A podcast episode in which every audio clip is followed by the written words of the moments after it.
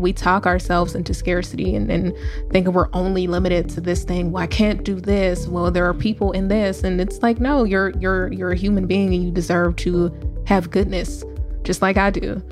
And when you believe that, it reflects in your business. It reflects in everything everything you do, your relationships, your job. When we're moving from a place of abundance and rather than a place of lack and scarcity, there's so much waiting for you on the other side. And that's something I, I wish I knew when I started because I thought it was very scarce. But there isn't. There's a spot for you. And if there isn't one, you create one.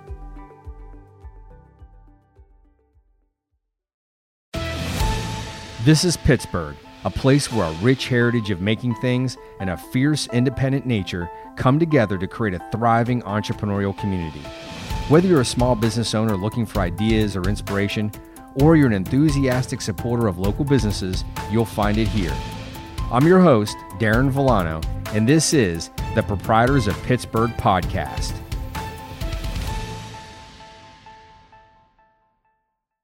Hey everyone, it's your host, Darin Vilano, and I just pulled up in front of Opia Studios on the south side. And today I am going to be meeting with Chi Ilochi. Her business is called Styling by Chi. And this particular studio is just an example of one of many places that she would work in when she's working with clients. So we selected this as a place to do the podcast and she's going to show us around. We're going to talk about, you know, what it's like to work in a studio and do fashion. And then we're going to sit down and have a conversation. So I'm so excited to do it. Let's get started and meet Chi. Today, my guest is Chi Ilochi. She is the owner of Styling by Chi. Chi, thank you so much for being on the podcast today. Really appreciate it. Thank you for having me. Absolutely. So, just to get started, could you just give us a quick overview of your business? Maybe tell us a little bit more about what you do, a few of the services that you offer, and maybe the types of clients that you work with. Absolutely. I've been running Styling by Chi for some years now, and I offer a variety of services from personal shopping to editorial styling, mood board styling. Some of the clients I work with are small businesses, small business owners, those who are differently abled, um, autism, mentally ill, physically ill, just a way to make people feel empowered and inspired through fashion and style.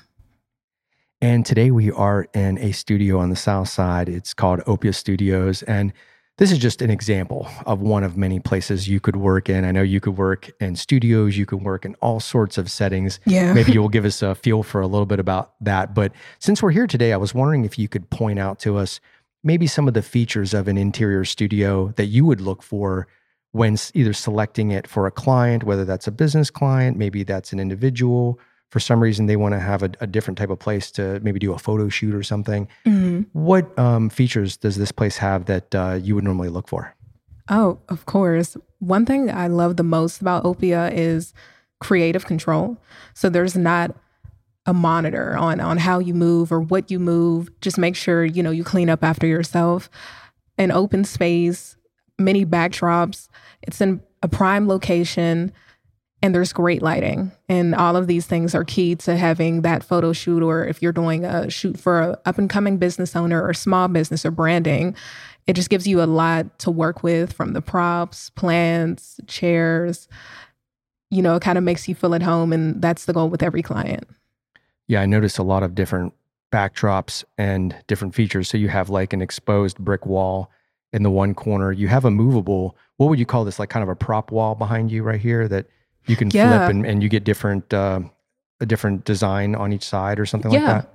Yeah, it can be used as a backdrop if you're wanting wanting to do an editorial shoot or something creative. And this over here is could be kind of like it's right now it's like a white backdrop. I don't know if it could be possibly a green screen or not, but it looks like you can put different backgrounds and uh, do different things for video or photo. Mm-hmm. Yes. And have you when you've used this space before? Is this typically an area that you would yeah, use? Yeah, I love that space. Yeah. I love that area. There's various backdrops. They're, they usually keep them up there mm-hmm. uh, pink, blue, yellow. But when I want to give something serious or something a bit more refined, I go for the white backdrop, which mm-hmm.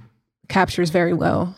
And there's a room in here too. Almost, it's not really an office, but it kind of gives you that sense. But it's uh, also probably maybe more of a storage kind of area. But we're going to use this for our podcast, today, right. right. So I'm not sure what do you know, is, or do people People change in here. Oh, it can be a changing room. If okay. they're doing e-com, they set up the clothing there and and you know get that situated, put it on the racks, make sure they steam it.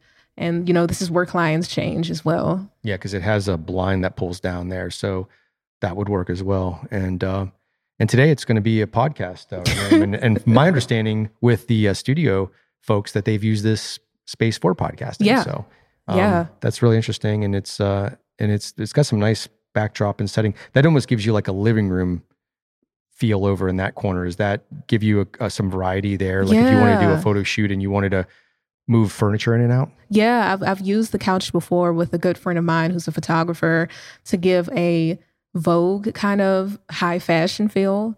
She the model posed with the couch and it was very nostalgic but very rich in that sense. We also use plants as well. So it's kind of a spur of the moment. I need another prop and okay, here's a plant, here's a chair. So Now, besides an inside and interior studio like this, you could also work outdoors. I know I've, I've seen photos on your website, different types of feels, an urban feel you can create. You know, when you're working outside in the natural environment, that's a whole different thing because you It's a whole you can't really world. control sometimes the cars that are going by Yeah. or what's going on. So how do you how do you typically select a place when it's outside? You know, is it is that driven a lot by the client, or do you have ideas as well? It depends on the client, but if it's creative shoot, I like to make sure that the architecture complements the outfit itself so that when the viewer sees it, it's something that sticks with them. So, okay, I, I love the brick. This is giving a brownstone kind of feel. And this is, let's say, a 70s theme or 80s theme kind of look, making sure that it makes sense. And that even if it's on location or it's outdoors, it's intentional. hmm Yeah, you know, somebody who's a novice like me, you know, it's we sort of take the backdrop for granted. You know, when you look at these Yes. photos that are professionally done, they look so beautiful, and I think if you just change that background and you don't have the right bra- background, that can really change the the look and feel of the whole image. And I think it's a, a true professional that can select the right background and make it seem obvious that that's the right background, right? Yeah. Yeah, I've noticed that with a lot of your photos that that are, and I know you're not not the photographer, but you're working with photographers.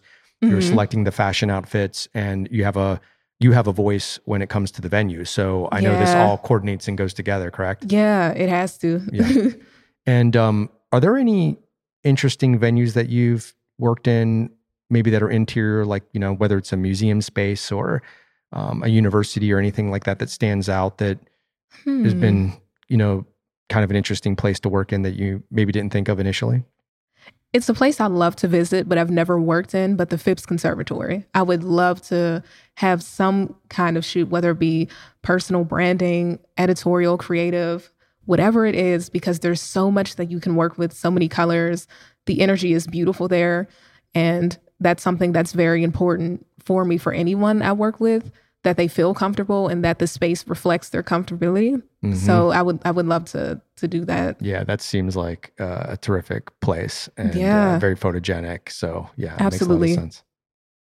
So the um, main types of clients that you work with, we kind of talked about that a little bit. You have the three main types that stand out to me. You have the small businesses that you could work with that could hire. Most of those are going to be local. You also have individuals that may hire you as well, and then you have the nonprofits, which you touched on as well. Now, I can imagine there's some overlap between Yeah. these because, you know, there's, you know, it's still styling services that you're offering, but there also can be some differences, right? Because Yes. the needs of a nonprofit are going to be different than a business and those are going to be different than individual. Can you maybe just compare and contrast a little bit about these categories so we can get a feel for what it's like to work with a nonprofit or a small business and uh, let us into your world a little bit? Yeah, absolutely. Working with a nonprofit is a is very structured. So we want what we want. We want it this way. We're grateful that you're here, but this is the goal and the vision we have. With an individual, there's a little bit of creative control and a little bit of freedom because they trust you. And not to say the nonprofits don't, but it's okay, this is my personal style and you're creative and I may struggle to be creative in this area. So I am going to let you kind of do your thing. And it that's a I'm open to both differences, but it's definitely okay, we have to put on different hats. Okay, so you have to be a bit more serious as it pertains to a nonprofit, whereas an individual, you can have a little bit of fun, you can joke a little bit, but they're they're both an amazing experience, I'll say. Yeah, and I'll, I'll bet that gives you some variety too, so that you can Yeah. exercise your creative influence when you're working with an individual, but then you're also disciplined to work within the constraints of the nonprofit. So, and I would Right. imagine the business probably like Yeah. a small business like a nonprofit's going to have a, a goal, they're going to have a budget and things like that. So it's going to be a little bit more structured. hmm So you talked a little bit earlier about some of the services you provide, the personal styling services, the virtual styling. These are more for individuals. You also can do one-on-one coaching or templates. Those could be for aspiring fashion professionals, people that want to get into uh, the business um, or they're new into the business and you have a Mhm. lot of things that you can teach. Or it could be the brand styling for the small businesses, as we talked about.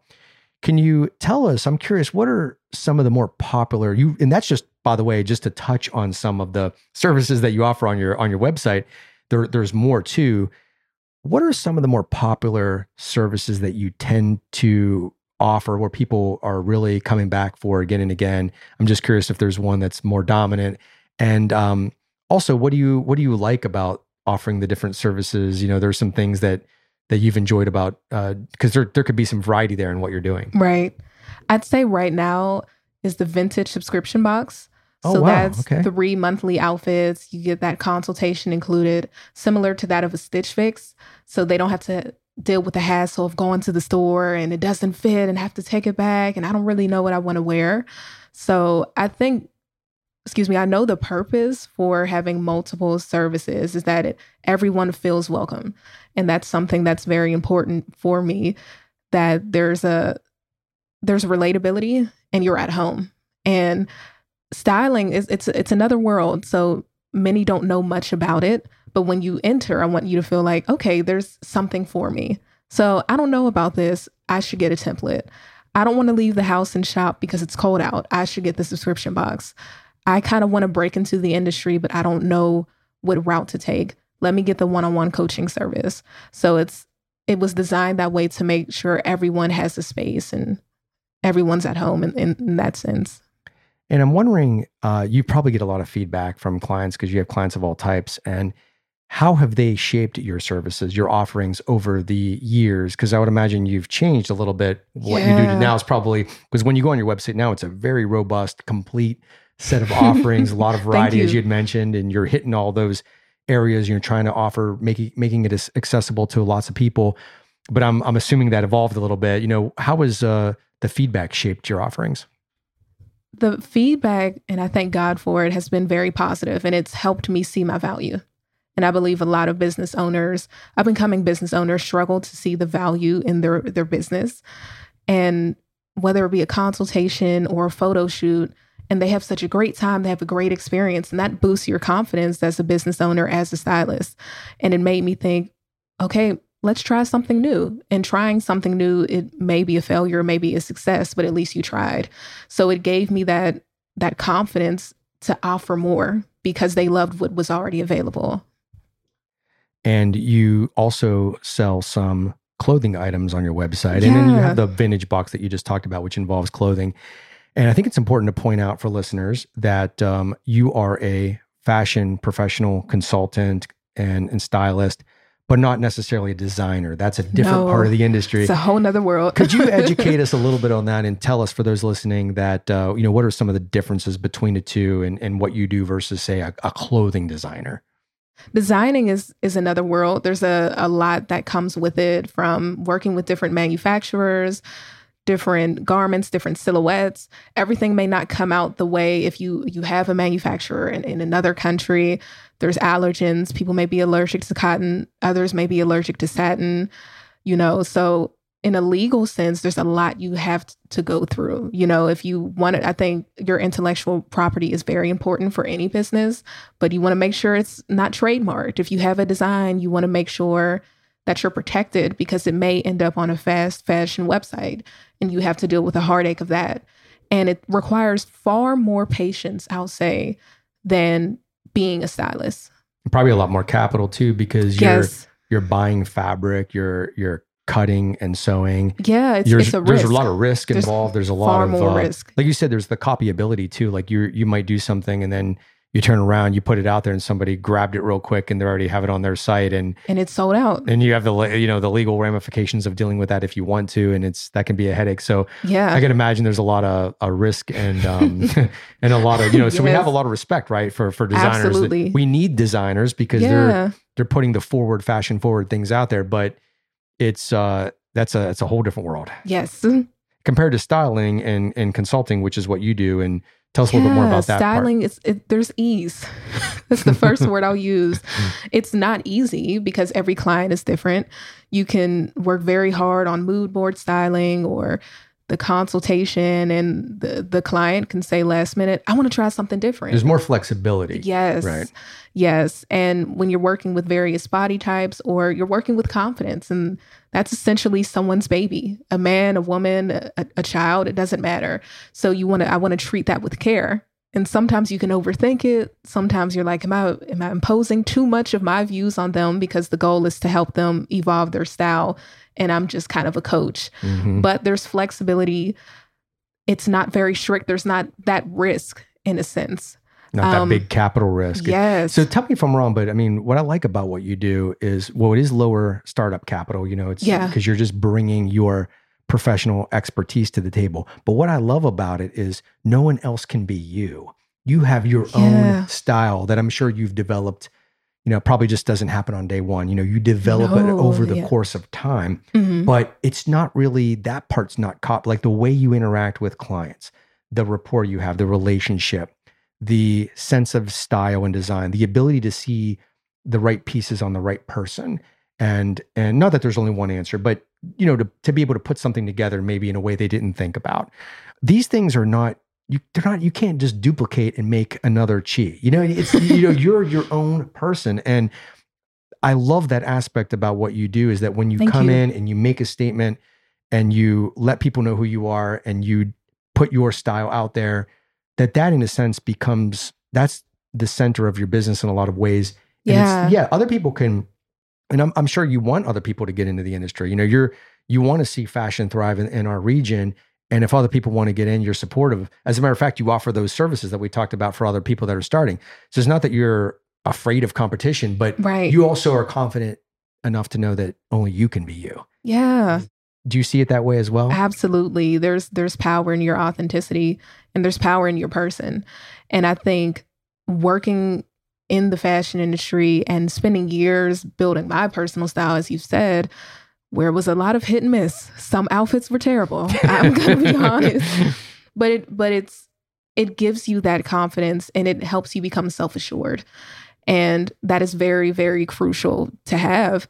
And it creates sustainability in your own right, in your own lane, understanding that no one is your competition. Everyone is your proof that it can be done.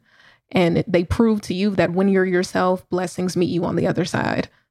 Now, one of the things that really interested me about you and I read about you, learned a little bit more about you, and also spoke with you is the nonprofit work that you do. And again, we we touched on that at the beginning of this conversation, but I just wanted to dive into this a little deeper because to me, as somebody who's outside your industry, I have don't have the inside knowledge that you have, so I'm just an outside person. But it really struck me as interesting that that you could apply this in the way that you do, and you have. And when I think about styling services and the work that you do, I think about it more as a, I always thought about it more as a luxury. It's a luxury. And, and in some ways it is a luxury service, you know, to be able to have the disposable income to be able to hire a stylist to work with them, to help them with their closet and their wardrobe. Even if you're a business, you know, a business has to have the budget to be able to, to hire someone like you because they want to showcase their products or accessories. You know, th- these things take, take money and then yet you've found a way to work with nonprofits and to apply this. Can you give us an example of a nonprofit that you worked with and tell us what you did so that we can understand how that works and get a better sense of how you can apply your work to that world? Yeah. Manchester Craftsmen's Guild. That was the one of the first nonprofits I've worked with in the beginning of my journey. And it was styling their I believe it was students in their art program. It was it was around summer during COVID, and it was something that was promoting mental health and wearable arts that can make you feel empowered and encouraged. if you're going through a tough time, if you're feeling anxious, if you're going through depression, what have you. And that was another world, but it was it was an honor because as you said, fashion styling is a luxurious service, but every human being deserves access to luxury. And everyone defines luxury differently. So I wanted to make sure that there was inclusivity and that you know, there were times when I was younger, it was, you know, shopping at Gabe's or right. all of these Same random here. places. So I wanted to make sure I didn't contribute to further perpetuating that stereotype that you have to have X amount of money or you have to have these degrees or you have to have the the cars, you have to be married, you have to have the kids. Now you can have a stylist. And working with these nonprofits has shown me that it doesn't have to be like that and it can start with you. And with that example, did did you seek them out because you knew you could do something in this area? Did you approach them or did they did they find you? How did that work? We actually connected through a friend, through a, through a friend who I had lost who was an artist and we we kept in touch.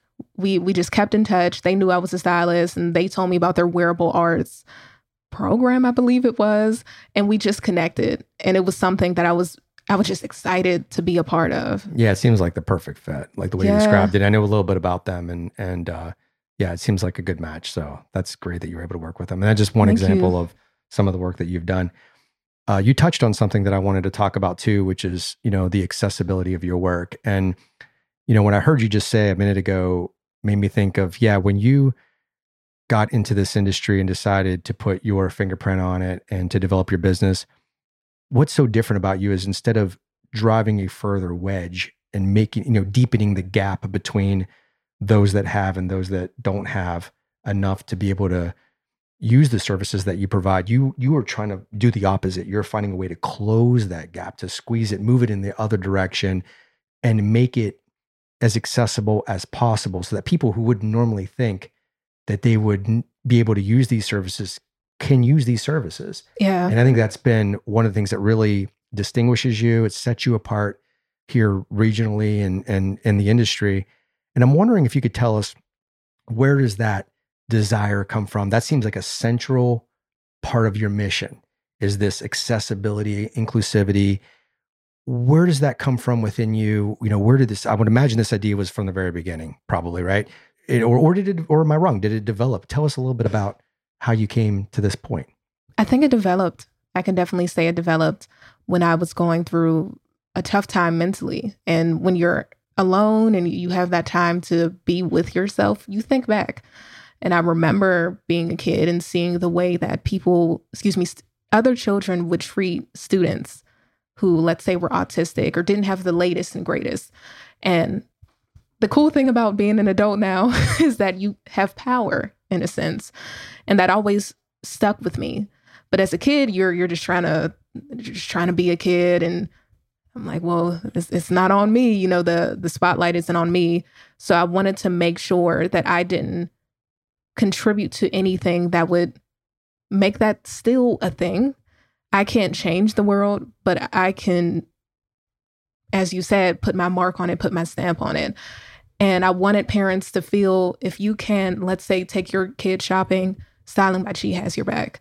And it starts young. So if someone's looking out for me who has a business, or let's say they can afford because they're an adult certain pieces that I would love to wear, but I have their support, that's enough. And those children grow up to be adults, you know, and mm-hmm. whether we realize it or not, sometimes we can still carry that that view and that perspective. And I think we're all longing for a change in perspective. So I wanted to make sure I was changing people's perspective because it was always something that bothered me. You yeah, know, sounds like this really stems back to even your own childhood and yeah. what you experienced and what you saw. And then when you decided to be, you know, be a business owner, you could vote one way or another, so to right. speak, right? With the way the direction you decided to take it.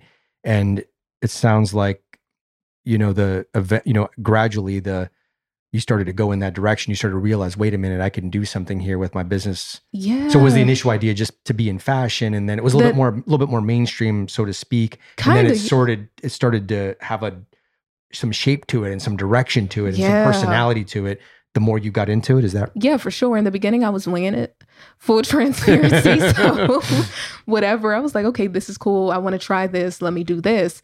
And then when I saw the way fashion boosted my mental health and my self confidence, I said, oh no, we can't keep this within ourselves. I had a great therapist that said, pay it forward. And that's something that he told me that stuck with me forever. And paying it forward doesn't have to just be in your personal life, it can be in every area. So if this is helping me feel good, someone else has to has to experience it as well. It's kind of similar to finding a good sale. And you got to text everyone, hey, this store is having a sale, 50% off. And I wanted it to be the, the same way. So it, it was definitely a, a gradual process. That's great. So, in your business, you have published a digital magazine. Yeah. In the past, it's called Styling by Chi Magazine.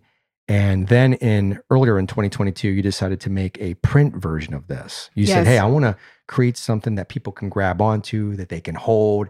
Give them a little, give them something for the money, something they can flip through, mm-hmm. see some beautiful photos, see some of the work that you've done, and and you're really showcasing those models and all that talent, right? Yeah. And um, I know from talking before, this was a huge undertaking. And I can, I'm sure anybody listening to this that's ever published anything like physical, a book, whether it's a self published book, whatever, a magazine, a newsletter, even an online newsletter, and you had been doing this digital for a while. Yeah. Knows though how much work this can be. Can you tell us what are some of the big lessons you learned on this endeavor? And also, if you could just touch on the aspect of, because I'm sure somebody listening to this, you know, wants to know if it's okay to experiment and try something and maybe decide not to do it. Because I know at this point, at least, you've decided that you're maybe not going to do a physical one again. Yeah. You know, because that was so much work. And, I'm, and, and that's a great lesson.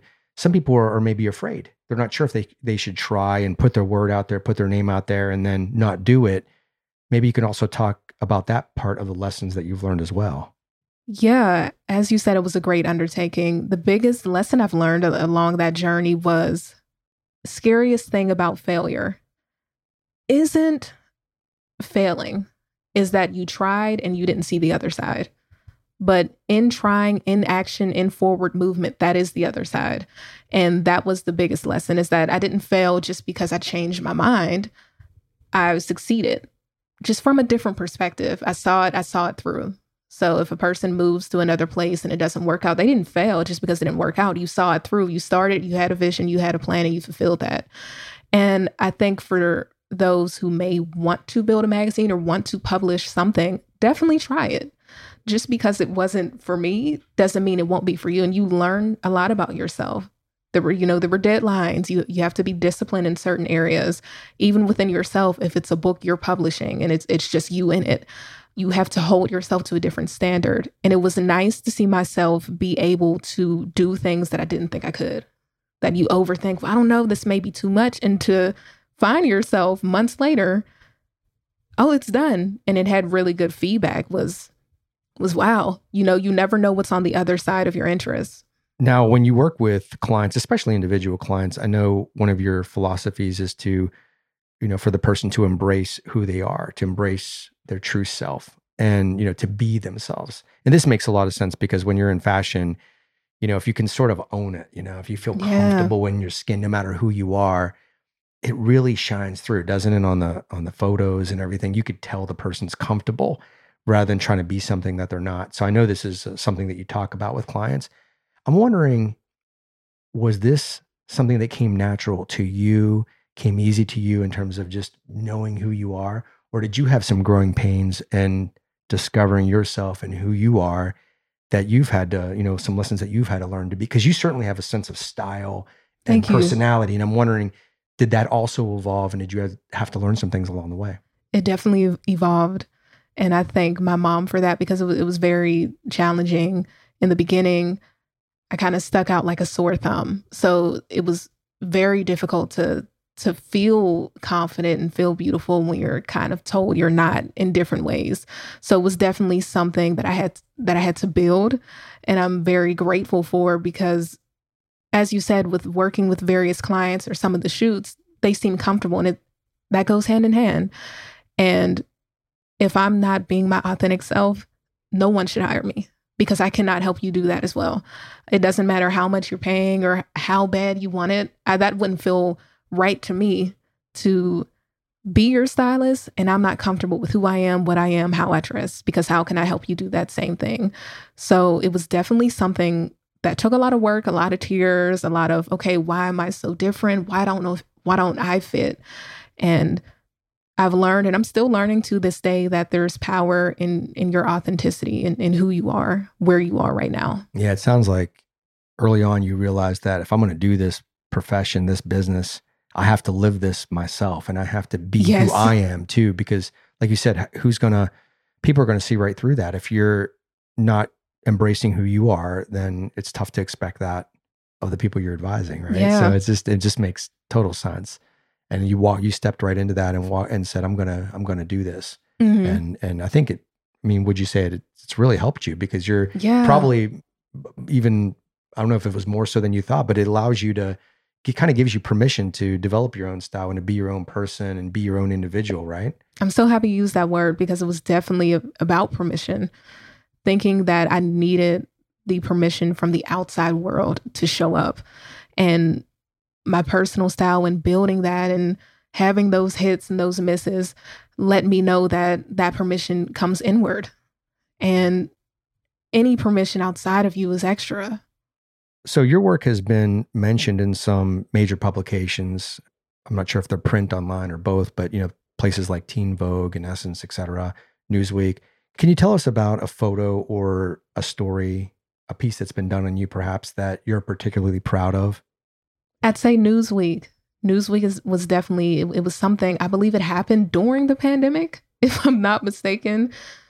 God works in mysterious ways but it was it was great to be able to tell my story, how I started, and my friend uh, Natalie Lasik, she's a photographer who who's often at Opia and works here as well. She was able to be included, and there's no greater feeling to be blessed and being able to have those you love experience that blessing with you.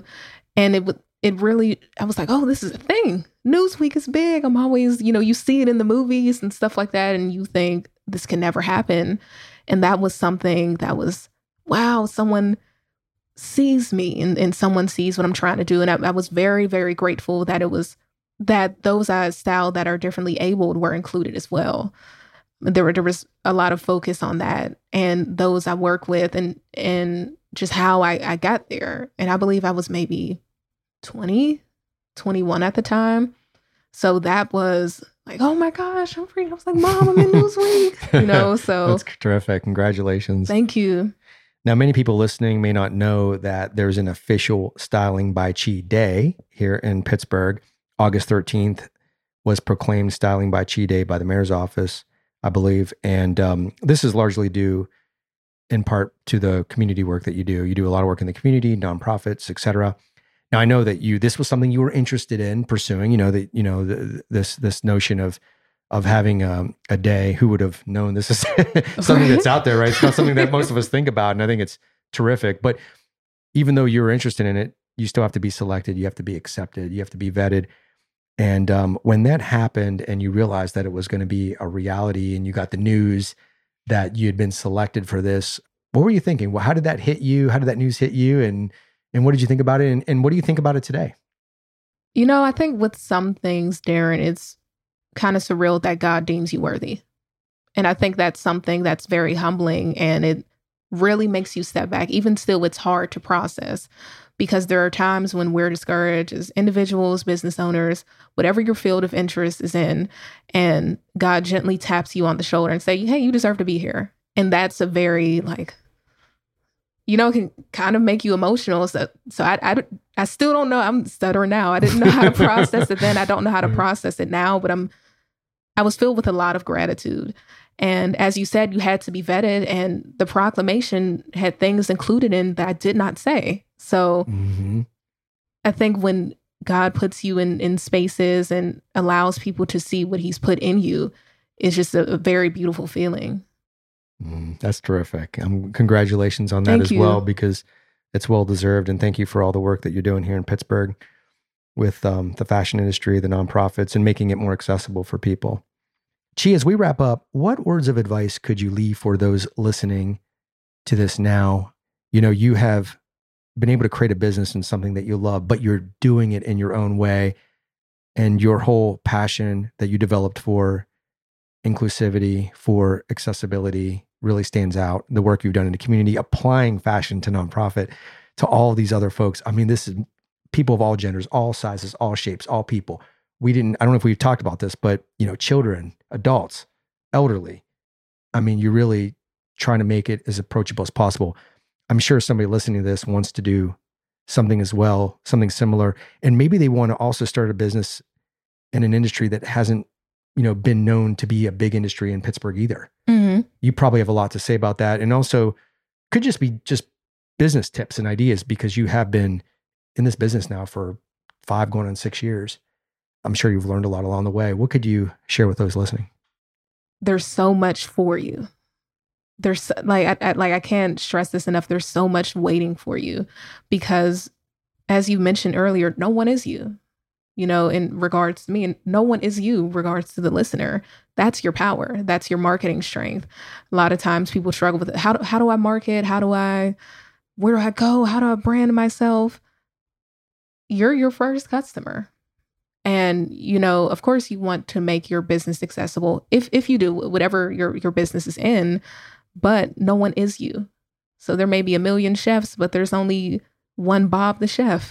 How can you make it yeah. individual? How can you put your yeah. own stamp on it? Yeah. And whomever you believe in, whatever your, your faith may be, you don't think that being wants you to have abundance? You know, and, and we talk ourselves into scarcity and, and thinking we're only limited to this thing. Well, I can't do this. Well, there are people in this. And it's like, no, you're you're you're a human being and you deserve to have goodness just like I do. And when you believe that, it reflects in your business, it reflects in everything everything you do, your relationships, your job. When we're moving from a place of abundance and rather than a place of lack and scarcity, there's so much waiting for you on the other side. And that's something I, I wish I knew when I started because I thought it was very scarce, but there isn't. There's a spot for you. And if there isn't one, you create one. And then once you create that spot, create some spots for those that are going to come after you. Yeah, I love that. I love the scarcity versus abundance too. It's something I talk a lot about.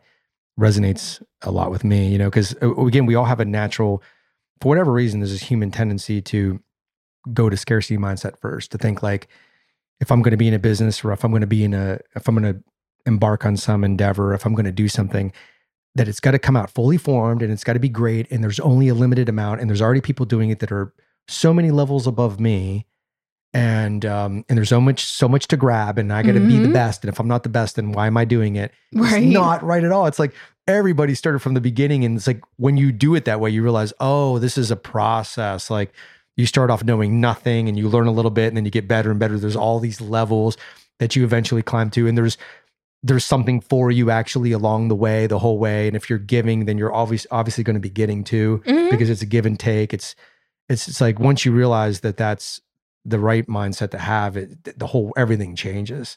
And on the highest that. the highest level, they're still learning too. Right at the highest level, you because if you stop, then that's the end. You know, that's the end of you. You you're evolving till there's till you're not here. Like there's just yeah. it's this constant.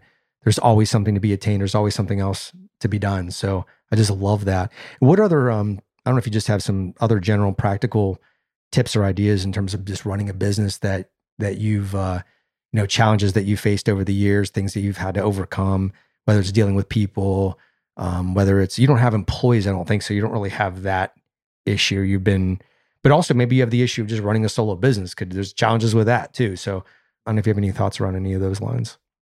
Two things patience is a blessing.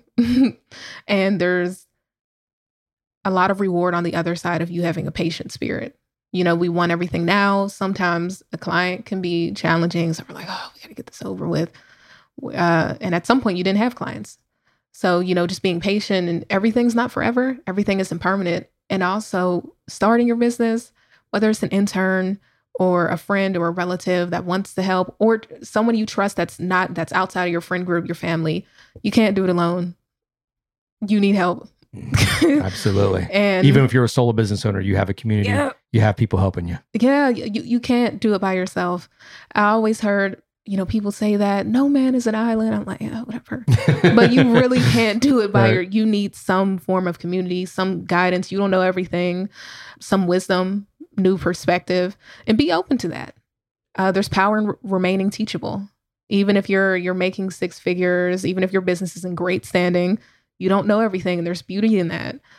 So being open to receiving help and receiving a little bit of direction will take you a long way. Yeah. Great. It's a great place to end it too. Chi, thank you so much for coming on the podcast. I love your energy. I love your spirit. And thank I love you. the work that you're doing here in the community. Keep it up.